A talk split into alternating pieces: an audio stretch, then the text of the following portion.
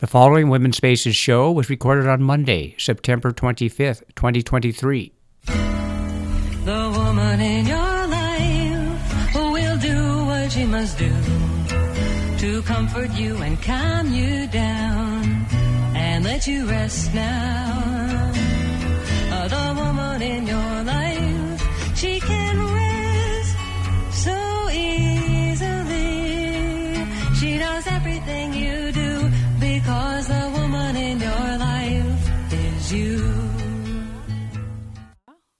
Welcome to Women's Spaces. My name is Elaine B. Holtz, and I'm your host. And with me at the board is my friend, my partner, my engineer, and co-producer, Ken Norton. Good morning, Ken. Good morning, Elaine. Boy, we saw the clouds forming in Sonoma County. It's amazing. Looks like we're going to have a little bit of rain. And you know, we're right. We're right. Just we just had the uh, winter, uh, the fall equinox, and it's just amazing. When Ken and I were driving down West Westdale Lane, we ran into the sun, and I never saw the sun in such a perfect ball. It, it was just amazing to me. And suddenly I realized, and I wonder if we ever think about it, that we're living on this planet in the middle of nowhere. And for heaven's sakes, I can't believe that we can't find a way to peace. In fact, I have two very special guests with me this morning. Joining me in the studio are two longtime activists, Susan Lamont and Susan uh, Chunco. We will be talking about their activism and what motivates them, along with some of the updates. Uh, Susan's going to have some of the updates on some of the nuclear protests that are going on around Northern California that I'm very, very curious about. The, you know, why all of a sudden the surgeons that were, were concerned about nuclear once again. Well, what's so exciting about both Susans? I mean, it's amazing. My daughter Susan, Susan Chunco, Susan Lamont. It's just amazing. All these wonderful Susans. Actually, Lane is related to Lady of the Lake in uh, in the uh, what the uh, uh, Prince. I forget the uh, the round tables, and Susan is very, very involved with that. There's so many, many Susans. Anyway, they've just been honored. Susan Chunco has just been honored to be put on the uh, Sebastopol, California Living Peace Wall, and that's she's one of the recipients for 2023. And Susan Lamont was uh, put on the uh, Peace Wall, the uh, Sebastopol Living Peace Wall, in 2017. You know, the wall is a monument of granite panels, uh, stopped, uh, you know, topped by a bronze. Uh, uh, I hate they say this hippie peace symbol. I think the uh, peace symbol is just absolutely beautiful. And quotes prominent nonviolent activists and social justice figures. It was created by uh, Michael Gelati, who unveiled it in October 2015 in downtown No Nuke, self-proclaimed Peacetown, USA, Sebastopol. Four names are added each year, and Susan Chunco is one of the four names. And you know they have this beautiful, beautiful beautiful inscription on the wall that I want to read to you. It says, "We honor the peacemakers whose names are inscribed, who have during their lives worked for peace and against war." That beautiful? Worked for peace and against war, for justice and against injustice, for nonviolent solutions and against violence, and for the common good and against selfishness and greed. I like that one, selfishness and greed. I mean, that's one of our biggest problems, you know, really, really one of our biggest problems, you know, and Susan Lamont's been really, she's, she's been a long time activist, very much involved with, uh, I remember when we first met, I think we were protesting the Iraq war war. And I remember we were talking, we just kind of introduced each other, and then all of a sudden they had a huge die-in, and that was like in twenty in two thousand and one or two thousand and two. 2003, I think. 2003, and here we are, 20 years later, another war. You know, well, it's just, it's just amazing. It really is. It's amazing. And and Susan Chunco, well, she and I go back way back with uh, the protesting the Vietnam Wars. You know, I remember when I first came out against the war in Vietnam. I swear to God, I thought I had a, every enemy in my family. They looked at me like, "What? You're against the war that the United States is doing? Come on, Elaine, give us a break." Well, these are two ordinary women doing extraordinary things, and that that's what Women's Spaces is all about. You know, today is the last uh, the last Monday in the month. We're going to do the Women's Spaces pledge, and as always, we do our history is our strength, and and the, you know the pledge is is really important. You know why why do I do that once a month? Well, you know, in order to be an activist, in order to come out in the world, in order to stand up and speak out, you have to have a certain level of courage. You have to have a certain level of self esteem.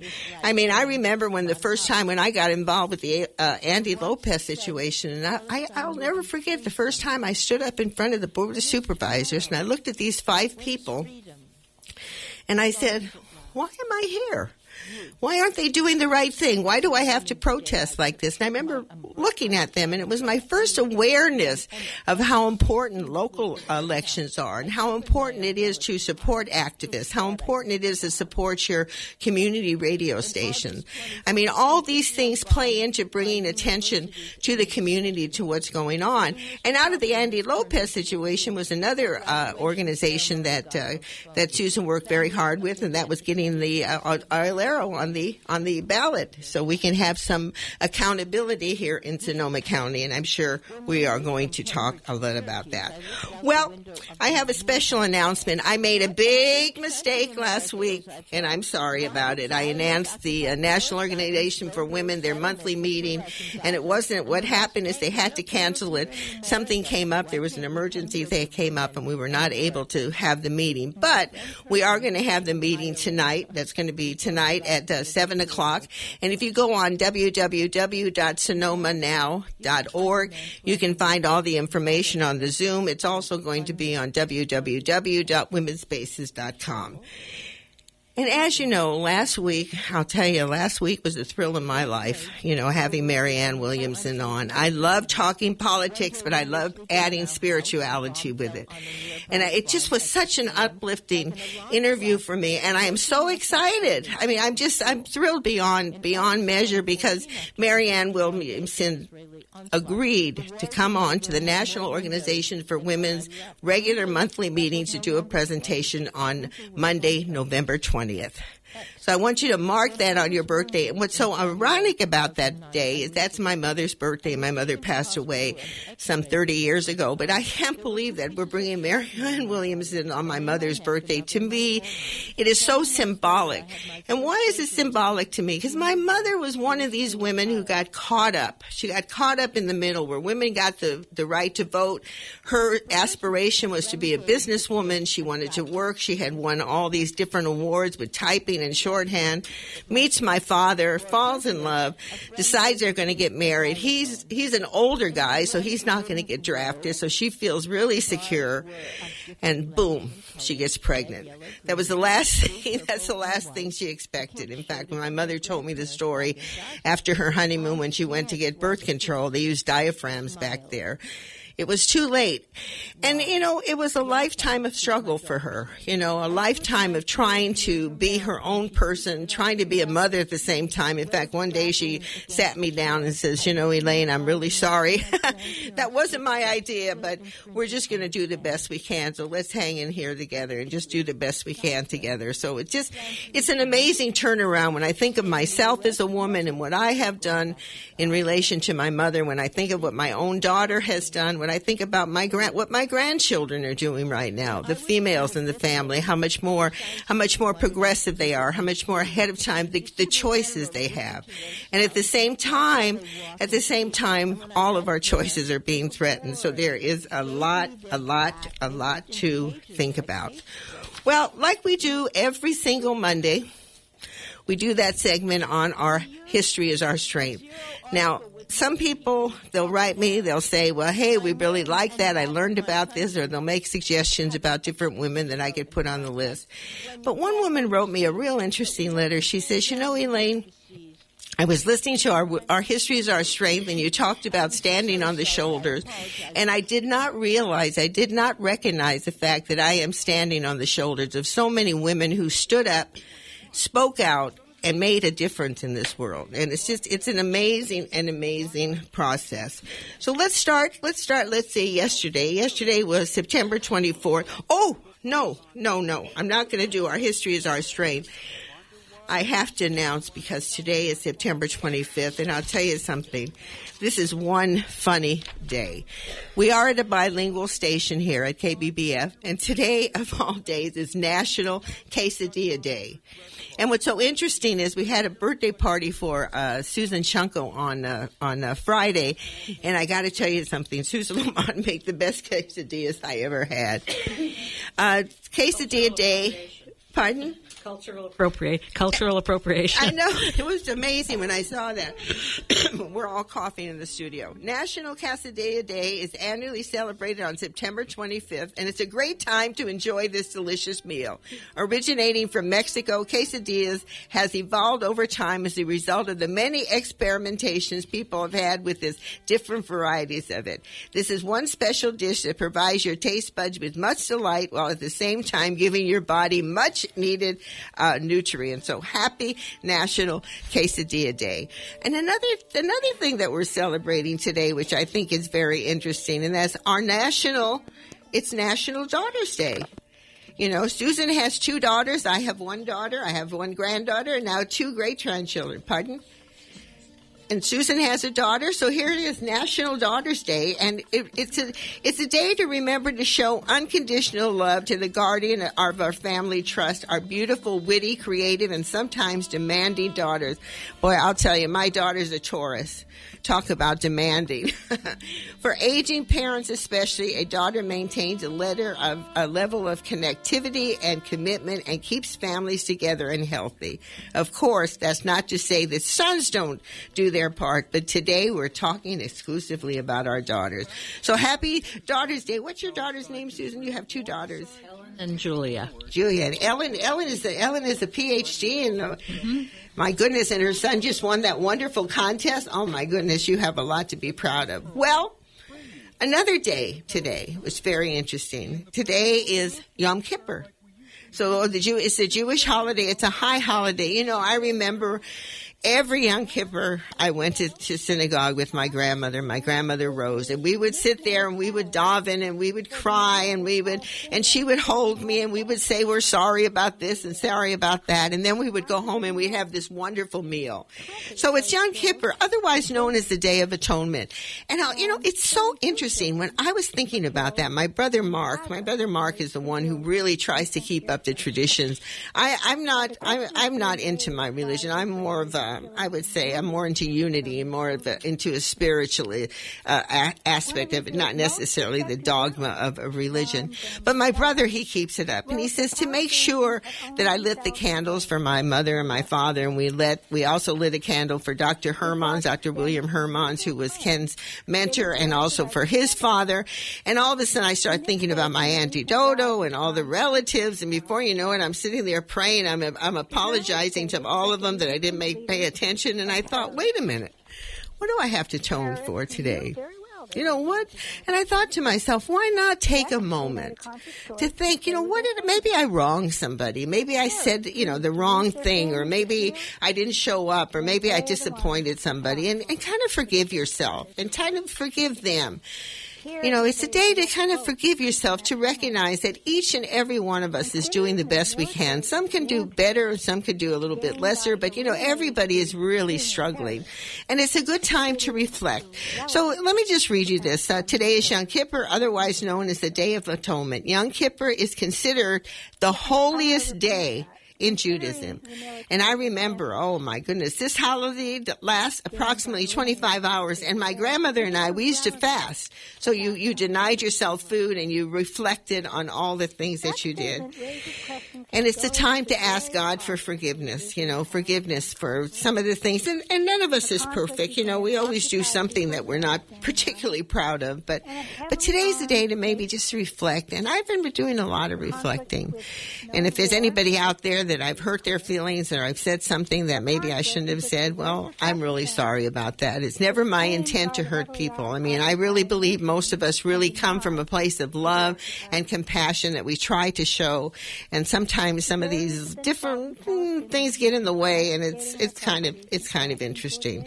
But today's a day to just ask for forgiveness and to reflect on, I don't believe particularly in God. I believe in a higher power, a great spirit, the great mystery. I mean, just living, it. like I said, I saw the sun and I thought, oh my goodness, I'm living on this planet in the middle of nowhere. And it's just such a divine mystery. It's just amazing. And with all the mysteries, we're going to talk about our history is our strength, you know, and whose shoulders we're standing on. And here we are. I wonder, you know, we're, we're beekeepers, Ken and I. We just brought in uh, 17 pounds of honey. I mean, it just was just amazing. These little critters, they really produce. And just watching the bees, just watching them, just watching these little critters, and then looking at each other and thinking, you know, the bees have two eyes, and so do we, you know, and they're running around, and we're running around, and everybody's trying to survive, and everybody's doing the best that we can. Well, let's go ahead and look at our history as our strength, which I think is very important. And you know, it's really interesting. You never know until you go into our history and strength, who's doing what and who's doing what. And this this person was born on September 24th, 1902. She made her transition in 1986. Her name was Cheryl Crawford. She was an independent theater producer, starting with uh, Johnny Johnson in 1936, which is kind of an anti-war play. And her success included Porgy and Bess and Brigadoon in 1947. Now, I had no idea that a woman actually wrote these two plays. These were very, especially Porgy and Bess. You know, here, here's this African American woman, independent theater producer. Here she, here she is in 1947 you know, we we still hadn't even been able to get any kind of credit as women, let alone own our own home. And here, this woman is producing on Broadway. Amazing, amazing. Another woman that I think is very interesting. She was born September 26, 1893, and she made her transition in 1976, and that was Freda Kirchwey. Now, what an interesting name. Freda Kirchwey. She was a political journalist. She was the first editor of The Nation magazine, which I just renewed my subscription to The Nation from 1937 to 1955. So she was kind of part of the, you know, the first wave of women after they got the vote. And here worked, she worked for the Women's International League for, for Peace and Freedom. And I never even heard of that. And I said, what the heck is the International League for Peace and Freedom? And I looked them up and I thought, oh my goodness, they're still in existence. And I, it's just amazing. It's an organization that started, I believe, in uh, 1915. They wrote their first manifesto. And, and this is their, here's 1915, here's their values equality and human rights. Hmm. Doesn't that sound familiar? Anti militarism. I mean, here we are. We're still there. Nonviolence, calling for nonviolence. I mean, here we're talking about 1915. They're writing this, this five years before they even got the vote across the United States. Solidarity, anti racism. 1915 anti racism, ecological sustainability, care and community. Let's have health care for everybody. Oh my goodness, this one. Integrity. Integrity. What a word. I N T E G R I T Y. Integrity. I mean, I think that's what's going on in this world. We kind of, we kind of lack a lot of integrity these days. Collaboration and participation. Hmm. Women need the vote, strength and diversity. I mean, here we are looking at this league. It's still it's still in existence. It's in New York. It's called the Women's International League for Peace and Freedom, and they have a New York office and also an office in Europe.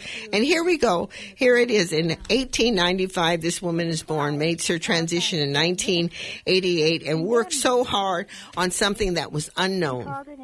Women joining organizations like this, women coming together, particularly for integrity integrity and anti-militarism. I mean, we're going to talk about that a little bit when we get into the interview with Susan Lamont. Talk about what's going on with, with the nuclear. What's, what's stirring this up all of a sudden? You know, all of a sudden people are starting to protest again. Very interesting.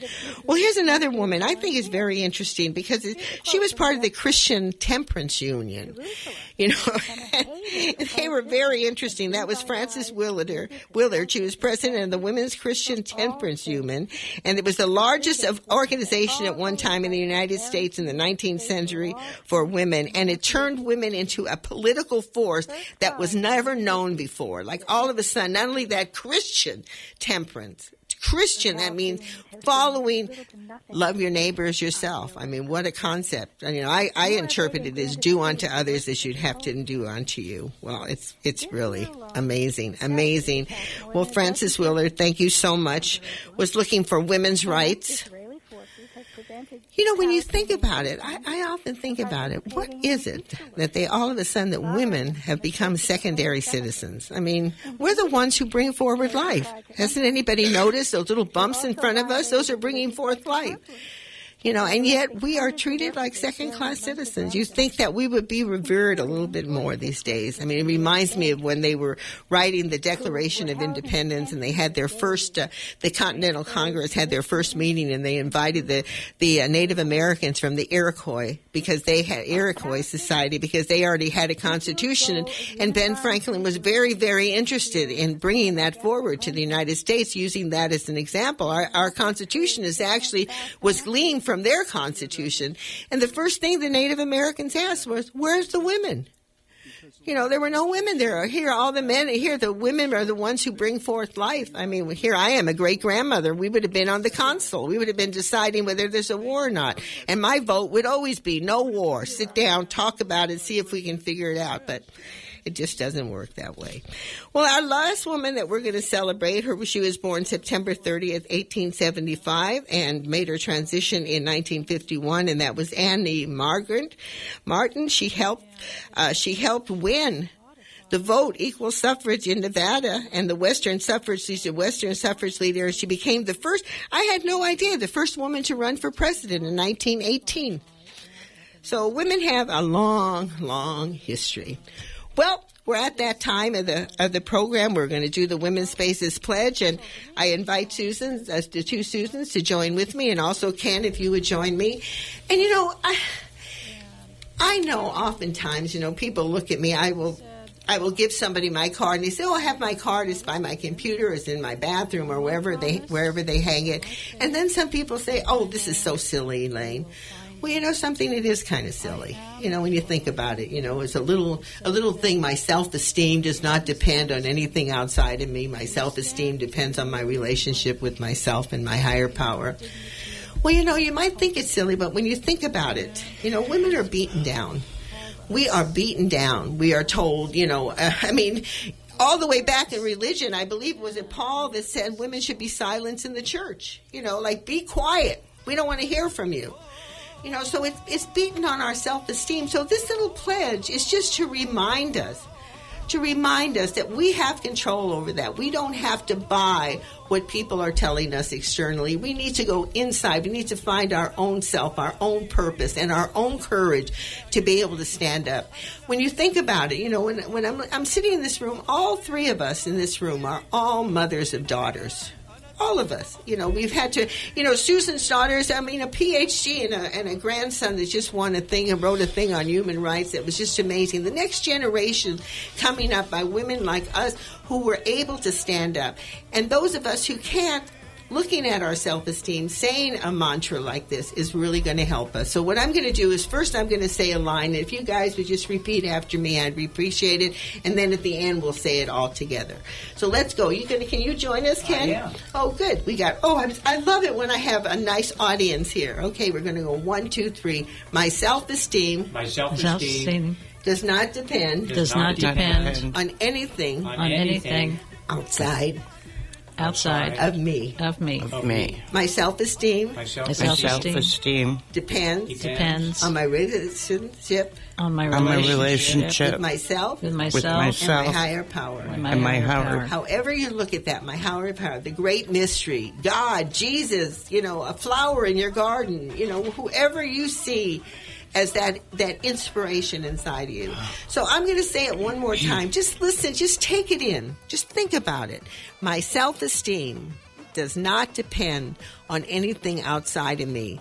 That means there's nothing outside of you that's telling you that you're okay, you're not okay, you're this, you're that, you're pretty, you're ugly, you're too fat, you're too thin, whatever goes on inside your mind. Your self esteem depends on your relationship with yourself and the message that you're giving yourself. And my self esteem depends on my relationship with myself and, and my the higher power, the great mystery. I mean, we live on the planet. I often wonder, especially when I saw that sun, I said, hmm, this is really interesting. I don't fall off. What a miracle that, that I'm even living, that gravity is holding me on this planet. I mean, there's so much to think about and so much to be grateful for. And at the same time, so much to stand up for, so much to speak out for. And you know, I like there's a I think there's a, a book that just came out uh, by one of the uh, people that's uh, uh, one of the uh, I guess witnesses against Trump, and it's called Enough.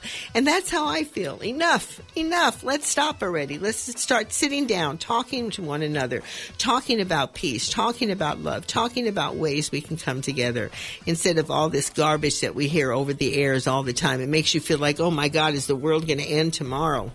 I mean, just amazing thing. Well that's about it for the first segment, and we are going to take a musical break. And I'm really excited. Uh, when we come back, I will be talking with Susan Lamont and Susan Chunco, both both women who have been honored on the Sebastopol Living Peace Wall. Uh, Susan uh, Lamont in 2017, and Susan Chunco just recently in 2023. And we're going to play a special song called "Dreamer World," sung by Bunny Hill. Hull. I re- I really like this song because it gives you a feeling of you know a little bit of hope. So let's go ahead and let's go ahead and play that, Ken. And when we come back, we'll be talking to the two Susans. Dream, dream a world.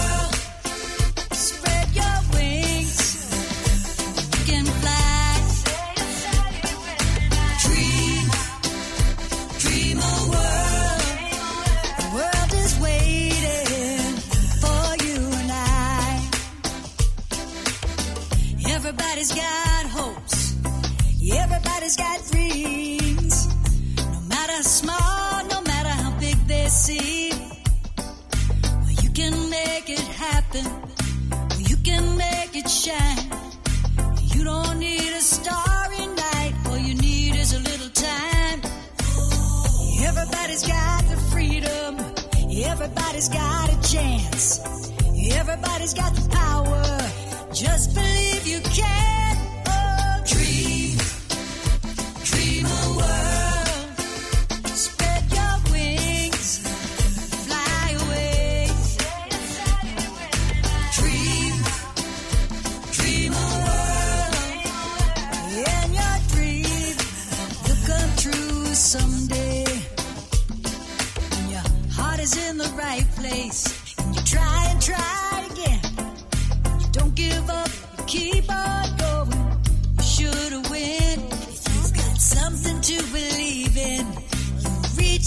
Mountain top. Standing on love's shoulders, let your vision take you up. Everybody's got the power, everybody's got the chance, everybody's got the freedom. Just believe you can. Oh, dream, dream a world.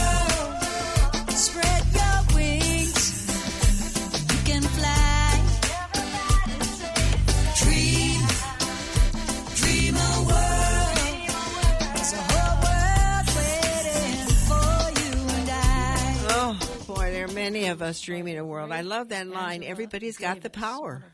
You know, all we have to do is go look at our self esteem and just stand up and speak out, and we would be amazing what changes can happen. Well, for you just joining, I want to remind my listeners the opinions expressed here are not necessarily the opinions of the station, its board of directors, its members, and Women's Spaces. Well, welcome back. You're listening to Women's Spaces, and I'm your host, Elaine B. Holtz. Joining me in the studio is two of my favorite friends, Susan Chunco and Susan Lamont, both longtime activists. Welcome, ladies. Welcome to Women's Spaces. Thank you. Thank you. Oh, I'm so glad to have you here. You know, before we begin, I'd like to tell folks a little bit about you. Is that okay? Uh, Susan Lamont, we'll start with you, Susan, is a longtime uh, peace and social justice activist. She who is currently affiliated with Sonoma County's Green Party, Police Brutality Coalition, and Veterans for Peace. She is also a writer, poet, and photographer. I have to say she is an amazing writer and photographer. And Susan, I'm happy to say, is a regular guest, and she was one of my first guests when I first came The on first. television in 2004. So we're both getting old together.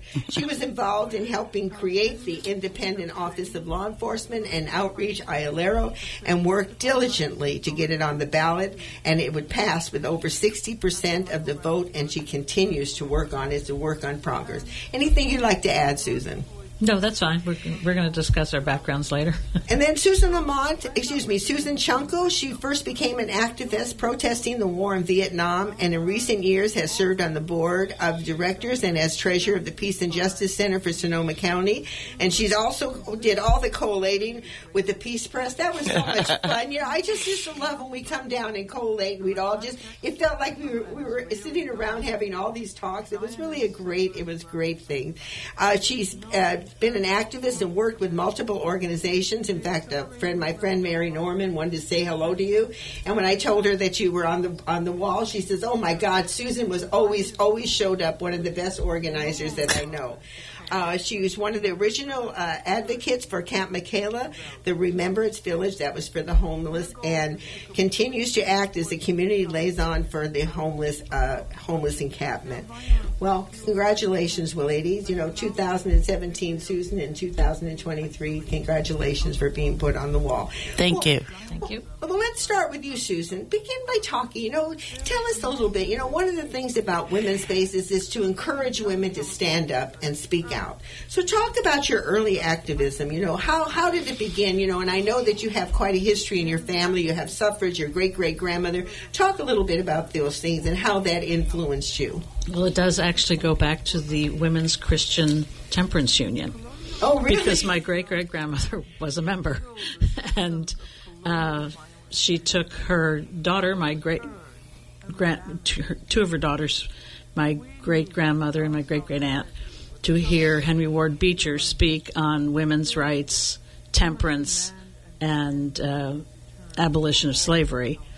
And that led my great grandmother to become a suffragist, and she worked on that essentially um, till till almost the end of her life. I mean, she was she was a um, a speaker and a marcher. I have a picture of her marching in the street with with her uh, friends. how did that and- impact you?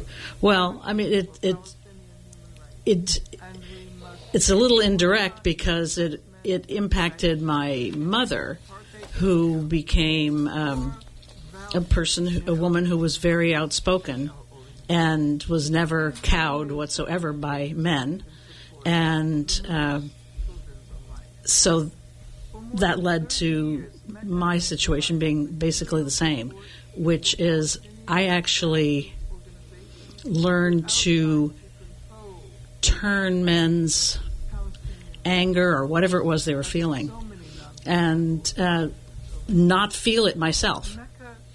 You can say anything to me, and I don't care. You won't traumatize me. You won't change my mind. You know, unless you're using some kind of logic. But I mean, if you're just being um, A bully. I- yeah, okay. Bully's a good word. I was trying to find a word that was acceptable on the radio. Um, anyway, so um, I I did learn to look at the man who was behaving in such a such a way and just feel either contempt for him or pity. You know, it's That's that's where it led. It's really interesting that you say that, you know, because I think all, all of a sudden, you know, I'm, I'm writing my memoir, so all of a sudden these memories come up, and all of a sudden I remember my uncles teasing us about being a woman, and you know how oh, we're all of a sudden we're speaking out. Who do we think we are? I mean, something like that. There was always something, something going on. No one in my family ever said that. So that was amazing. So that was yeah. And so, but both of my parents were political. Um, my father, my mother's probably political her entire life, and and my father went to um, the Naval Academy, and he was a supply officer in Guam during the Korean War, and learned that the military is profoundly corrupt, and the higher up you go, the more corrupt it is. So that turned him political. You know, So- my, you know, my but my uncle Nathan, when I asked him what was the war like, because he was in World War II, he was actually missing in action, and he said, "No man who's been on the battlefield will want to send his son," and that always stuck with me because I see all these third, second, first, second, third, I'm saying they generations still do. Yeah, they still do. army. Yeah. Well, Susan, Susan's uncle, talk a little bit about what was your childhood like? What influenced you? What what turned you into an activist? My mother.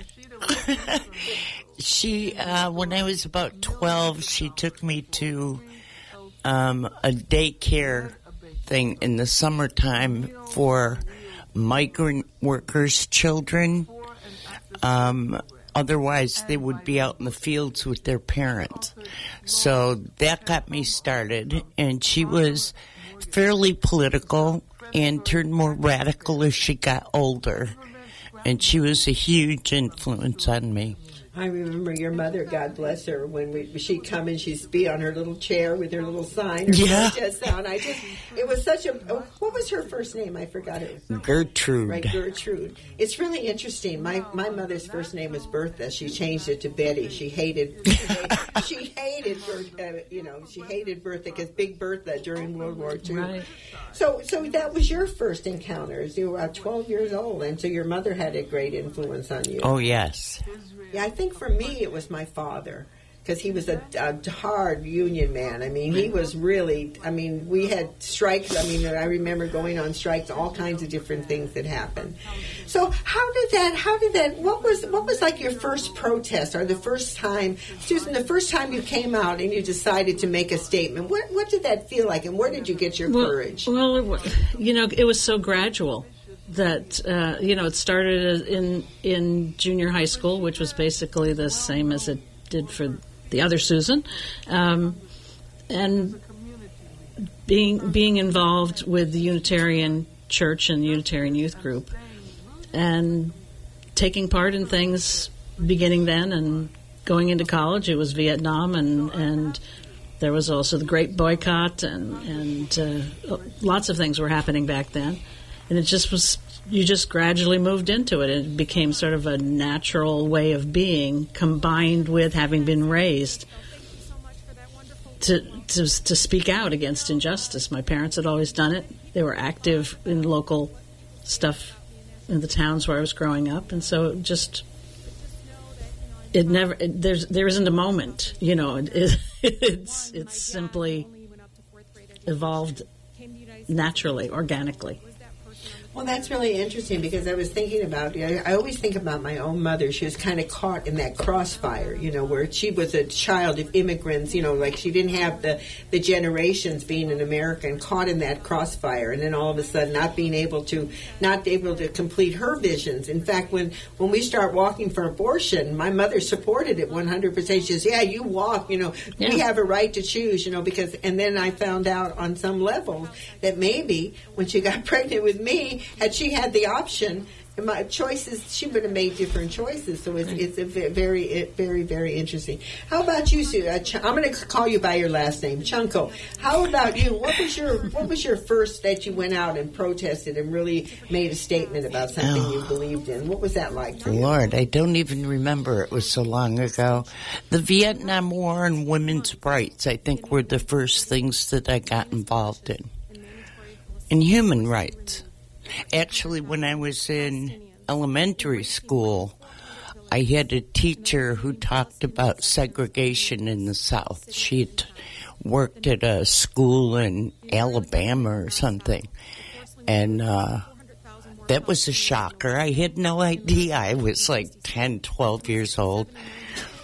So, I remember watching all of that on television. And, yes. Oh, yeah, and- oh my yeah. God. I mean, if you lived in a household where that was happening and you had parents who talked about it from a, a non-racist perspective. Yeah. Yeah. Absolutely. But also, what what was so interesting about the Vietnam War and all that protesting that was going on at that time? For me personally, it was the first time that I even was aware that there was something wrong. Yeah. You know, it was like you, when you come from a, an immigrant background, you know, you think, well, the, you know, the, the streets are paved with gold. You know, this is the American dream and all that. Then all of a sudden, what? We're in an un, we're in a war that's unjust, and all these all these veterans coming. Yeah, my mother my mother marched down Fifth Avenue, but she said I felt like the old lady walking down the street because everybody was so much younger than she was. But hasn't, hasn't America always been at war? I think so. But but she's How sad is that? but she's saying that you know as immigrants come and say this is as, you know streets Yeah. paved with gold, this is the land of opportunity, and then you find out it isn't exactly what you My It was grandparents billed were as- immigrants, yeah. yeah. Well, it's just like our, my my family came from Russia and from uh, from Poland, Jewish pogroms. They come in and destroy whole villages, kill the children. They get out of here, Jews. All of a sudden, they come to America. Now here we are. The, I'm the second. I'm the first generation of my father, the second generation on my mother, and all of a sudden there's this upset.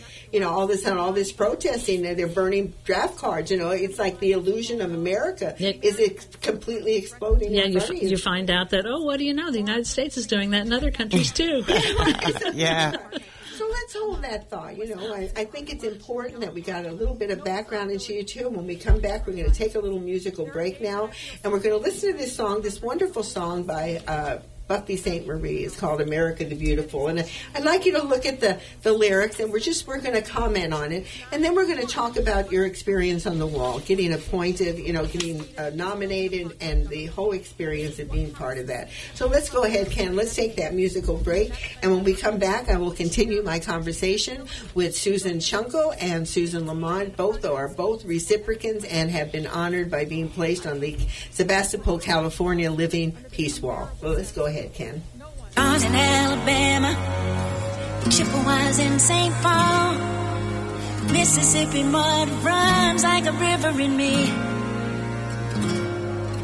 America, oh, she's like a mother to me.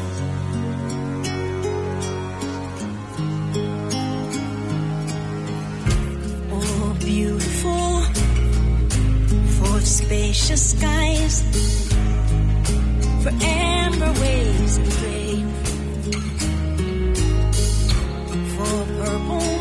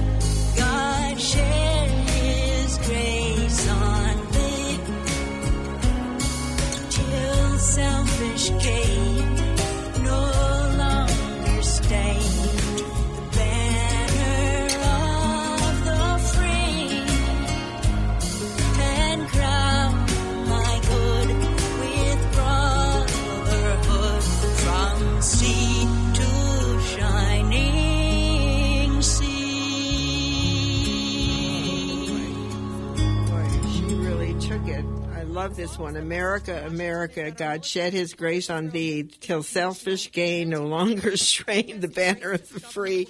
I love that. Well, welcome back. You're listening to Women's Spaces, and I'm your host, Elaine B. Holt, and with me in the studio is Susan Chunco and Susan uh, Lamont, both who are reciprocants who have been uh, honored to be placed on the Sebastopol Living Peace Wall. Well, welcome back, ladies, and let's let's start talking a little bit about the Peace Wall. You know, you're both on the wall. You know what? Give us a little history, Susan, if you can, and and what did it feel like when all of a sudden you found out that you were nominated? Was it a surprise? Did you know that someone had nominated you? What happened? Go Well, uh, the history of the Living Peace Wall is that Michael Gelati came up with the idea to have this, that we were always honoring the dead and we were always honoring people in war. It was time to honor people who were alive and who were working for peace. And so he he he designed it. He created a little model of it and he took it around to groups and I found about, out about it when I was working at the Peace and Justice Center and he came into the office and showed me everything and said, "Can can you talk to your board and see if they are willing to endorse this effort of mine and uh, write a letter to the City Council of Sebastopol to uh, say you would like to see this happen?" And uh, so we did, and enough groups and people endorsed it that it became a reality. So, yeah. So you were one of the probably one of the first. Uh, you were twenty. It was 2015, when you had 2015. it. So you were on Yeah. 2017. yeah. And how about you, Susan? How did you how did you how did you get involved? How did you find out? And how did it feel when all of a sudden you found out you got nominated? Well, it was kind of embarrassing because most of my friends are political activists, and some of them are way more active politically than I am. But um, I, it was quite an honor to be nominated. The Peace and Justice Center did it. Well, it is an honor, you know. Like I said, you know, it's like you're you represent, you know, the fact that both of you represent a, an ideology that that we can all support. You know, it's amazing, and to me, I feel like I feel like I'm there with you. You know, I, I know you, I know what you guys do. It, it's it's a, a wonderful, wonderful. Well, feel- actually, my nomination was controversial. Oh, it was. Why was that? Be- yeah, people objected because I am seen as having violent speech. That I'm angry. And um, people would say to me, Martin Luther King wouldn't do this, and I'd say, well, then you haven't listened to Martin Luther King. Oh, he was the most. He was oh, he was extremely angry. Are you kidding? Anyway, anyway, I made it on the wall despite my anger. So how did you overcome that? I mean, how? What was? What? what I, I didn't I didn't have anything to do with overcoming it. I just knew it happened. But decision makers, they they handle it. Whatever. Well, it, it's it's it's it's a you know it's a controversial thing. You know what you know. I mean, to me, you know, it's like it's almost like when you go and you're you're listening to someone talk and they have some passion and they just go quietly with it instead of expressing it. You know, I think it's important. Anger is is actually healthy on so many levels. I mean, we need to be more angry. Actually, Well, that's one of the things I learned from my mother. It was called the tyranny of politeness, which was to actually shut you down so they could. It's easy for people to go on with the status quo. Absolutely. I'm in your I'm in your camp. Yeah. You know? and, and you know something, I love what Harry Cole Whitaker said. That's what you think of me is none of my business. You know, come on, you're doing our thing. Well, why do you feel why do you feel it's important to acknowledge people on the wall like this? How about you, Susan? Well, why do you think it's important, and what what, is, what impact has this had on you?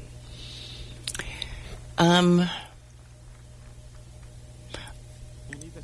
gosh, I haven't really thought about that. Um, I think it's an amazing thing, and it's it's good that activists are recognized in some way because so often we're ignored.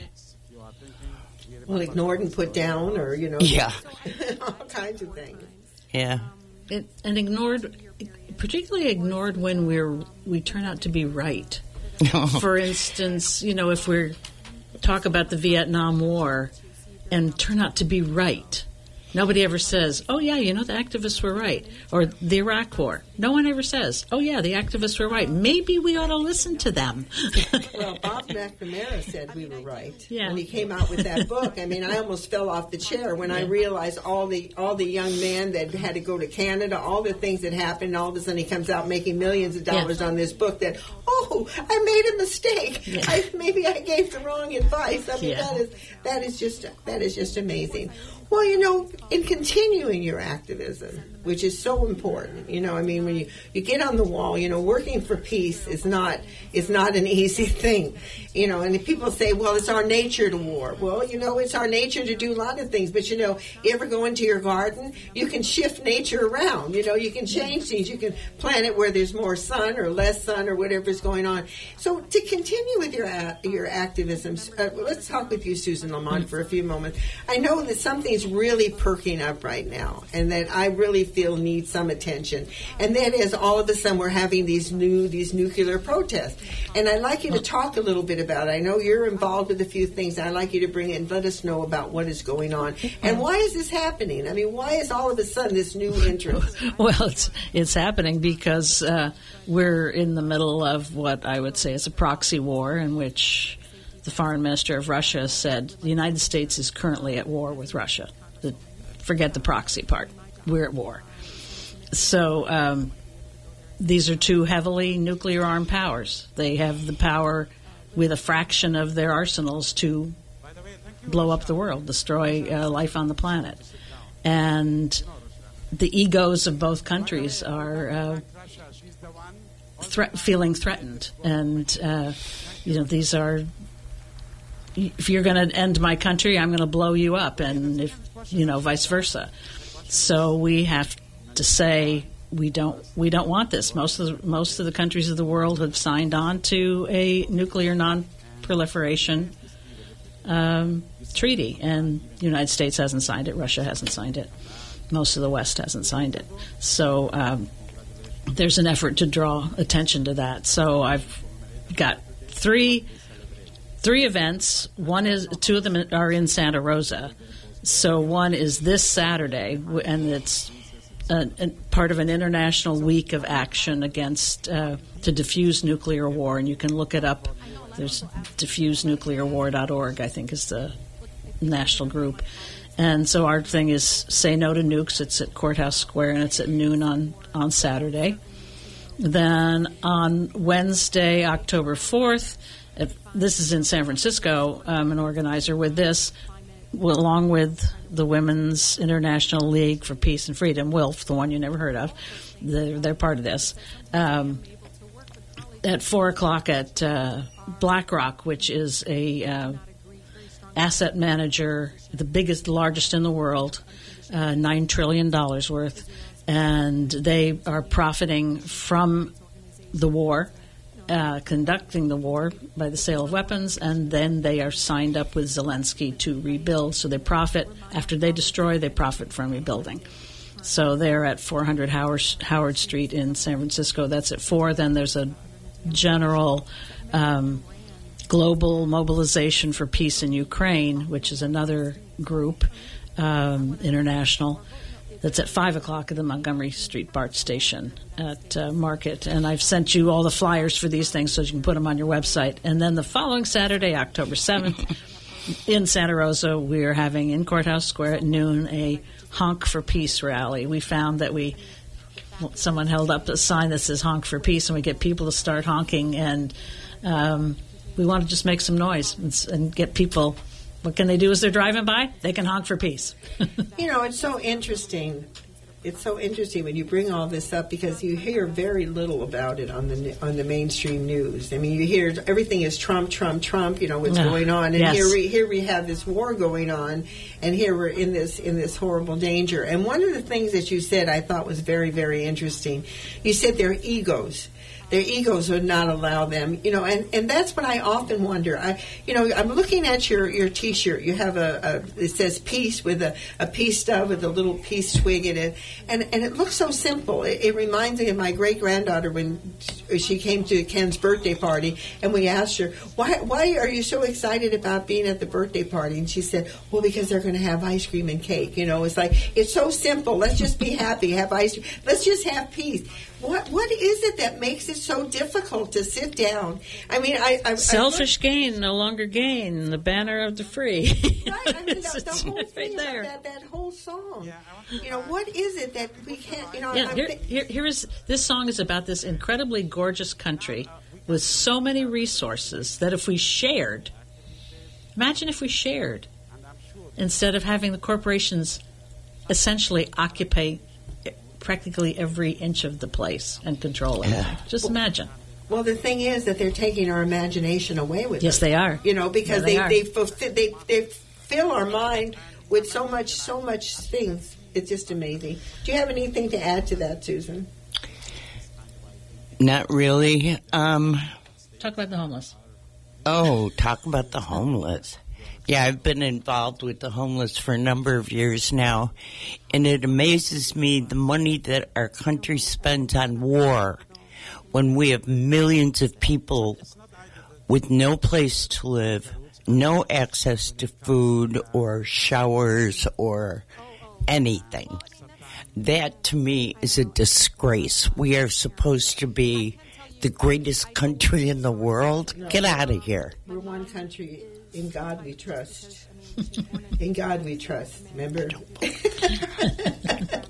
But anyway, that's a whole nother subject. well, we have come to the end of our segment, and this has been a wonderful, wonderful segment. So we have time for last words. Anything that, anything particularly you'd like to share? Anything you want to give a website, Susan? Anything where people can get a hold of you? How do they get a hold of you if they have any questions? P- peacenik at sonic.net. How about you, Susan? Any Susan Chunco? Any And be involved. Always, always, always be involved. Always. That's right. Stand up. Be involved. You know, it, it's you know Margaret Mead said it. You don't underestimate the power of a person. Don't underestimate the power of a protest. Yes. Well, I want to thank you so much, Susan Lamont, for being on Women's Spaces Me, and Susan Chunco for being with me here and sharing your your activist experience. And once again, congratulations for being placed on the wall. I mean, it's a beautiful, beautiful wall. I don't like when they say hippie peace symbol. I No. love that peace symbol. I'm sorry, it's not a hippie peace. It's a, it's a symbol of peace. I mean, it, it. I remember when I first saw it. I remember it was the first time I went to a protest and somebody held that up, and I said, "Oh my God!"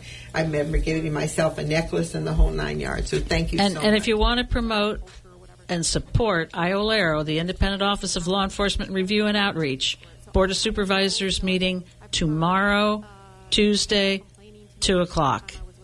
Chambers. Right, and we'll get all that information on our on our website. You can get the information from the Board of Supervisors. They have all the website, all that Yeah. information Yes. on their thing. Mm-hmm. Well, that's it for our show, folks. A special thank you to Susan Lamont and Susan Chunco for being such wonderful guests here on Women's Spaces. You know, Women's Spaces, uh, we play every every Monday night. It'll be on again, a second running. I'm really excited. I get to listen to my own show, which is really exciting to me. I'm really interested in seeing how this went. All the information that we gave you is on www.womensspaces.com. And also a reminder that uh, tonight is going to be the National Organization for Women. Uh, their meeting. If you go to www.nowsonoma.org, you'll find out all the information. This is Elaine Holt. You've been listening to Women's. Thank you so much for listening, and I look forward to being with you the next time. She's patient and she's waiting and she'll take you home now. The woman in your life, she can wait